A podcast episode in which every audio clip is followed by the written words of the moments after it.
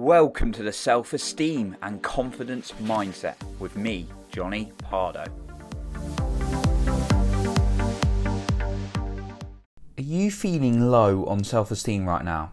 Well, today I want to share three things that have helped me move out of a state of having low self esteem to really building up my self esteem and confidence. And if you stay until the end, I have an extra special point for you then. Now, I've been in some places in my life when I've really not liked myself. And first of all, when I talk about self esteem, I mean how much you like yourself. Now, I've been in some places when I was horrible myself, calling myself all sorts of names, being really, really brutal on myself. And I just realised it couldn't go on. And I realised I had to do something about it because I was just making myself miserable. And it got to a point of just holding myself back professionally and personally from really going after what I wanted because I didn't believe in myself. My narrative wasn't good. And even then, when I made that decision, there was cha- there's been challenges on the journey. And working on your self esteem is always an ongoing process because there's always going to be things that challenge us in the external world. And when I say the external world, I mean things outside of your control, things outside of your own mind. And you've really got to master that internal world.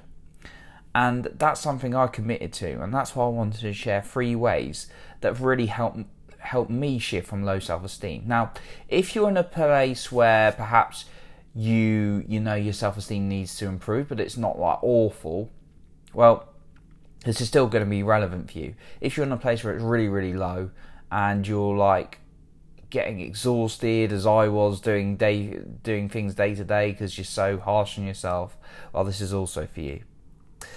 So if you don't do something about your self-esteem, it's not going to change. Just be honest.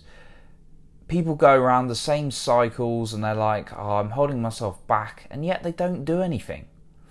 So, what do you expect to happen? Do you expect your life to get better, people to respect you more, if you don't do anything about your low self esteem? And the thing is, I, I had it, the advice or guide, well, it was more opinions and people trying to give me guidance when I had low self esteem. It's like, oh, it's all right, you're a great person. That I personally have found not the best way to deal with it because you need to understand for yourself that you are worthy, and nobody is going to make you feel more amazing about yourself than you can. Yes, if someone compliments you now and then, it's going to feel good and take that in and appreciate it. It's an insult not to. Yet, if you don't back yourself, no matter how many people praise you, if you're on your own back all the time, you're not going to have good self esteem. And how's that helping you? It didn't help me. So let's go into my three points that I really want to share that really helped me get out of a state of low self esteem. The first one get support. Right? I'm talking about your internal world, but if you've got someone who's a really decent coach, like I got a really good coach, uh, Shannon, who was amazing, I've had many other coaches who are incredible as well. If you get a good, decent coach who can be there to can help you think through what you're going through and able to navigate you, that's going to be great. Also, a therapist. A therapist can be. I have I have a therapist. She's amazing. Really helps you dive into your past and actually become a bit more self-aware. I won't go into the difference between the two, but get some kind of support. Actually, I will. Right. So a therapist will help you typically look more into like your past, some of your patterns of behavior, and help you with that self awareness. A coach will also help you with the self awareness, but they're more focused at helping you identify your goals and moving forward and overcoming obstacles. Whilst they will give you action plans, it's not a coaching session if if you don't have an action plan, they'll help you develop your own. A therapist is more there for you to just talk it out and they've got skills in the way they ask questions and they listen and they guide you as well. So getting support in some form or another is really, really beneficial because they're going to help you. If you keep it to yourself, that's the worst thing you can do. Getting someone decent to support you is a great first step. The second thing, set yourself small, easy wins.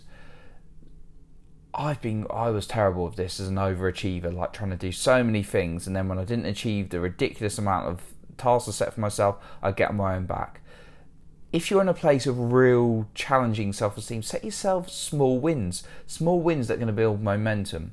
Whether that's even like 10 minutes of exercise a day as opposed to getting harsh on yourself and not doing two hours worth in the gym or maybe you want to read and you set yourself half an hour to read each day, but you're exhausted, you're finding things hard, or set yourself a target of five minutes each day.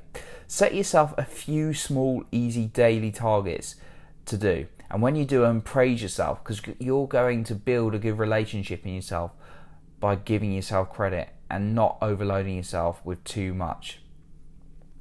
It's better to be consistent with smaller acts than do big things now and then. And then the third one, have a conversation with yourself. And what that means is, in addition to the, the getting the support and celebrating the wins, having a conversation with yourself in terms of journaling, maybe you're speaking out loud. I like to speak out loud with myself, it really helps. Or you're just sitting in silence and listening to perhaps that inner voice if we want to go a bit more spiritual if you don't listen to yourself, you don't know what your own needs are. You'll just get bombarded with other people's agendas and the information going on around you. So make sure you build some time, especially if you're in a place of real low self esteem, to do this every single day. Even if it's 10 minutes in the morning, even five minutes bare minimum. Just sitting in silence, journaling, or having a conversation out loud with yourself is going to allow you to create some narrative to understand yourself more and therefore give yourself what you need more of. Okay, so those are my three points, and I've got a, a special point for you as well. Uh, just before we go on to that, I want to appreciate you for being here today, for listening today. And if you've enjoyed today, I'd highly appreciate a rating and review so we can reach more people together. You could be changing someone's life by sharing. And if you've done so already, thank you so much.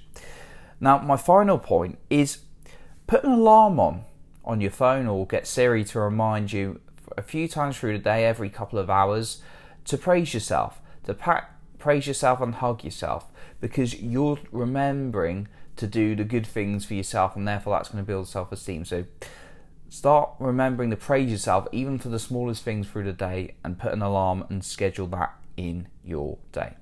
So that's what I've got for you today. I appreciate you for being here. I don't want to overcomplicate this episode. I want to keep it short and simple, give you some short and simple tactics. I appreciate you once again for being here. You're improving other people's lives by being the best you. And remember, you are in control of your own self esteem and confidence.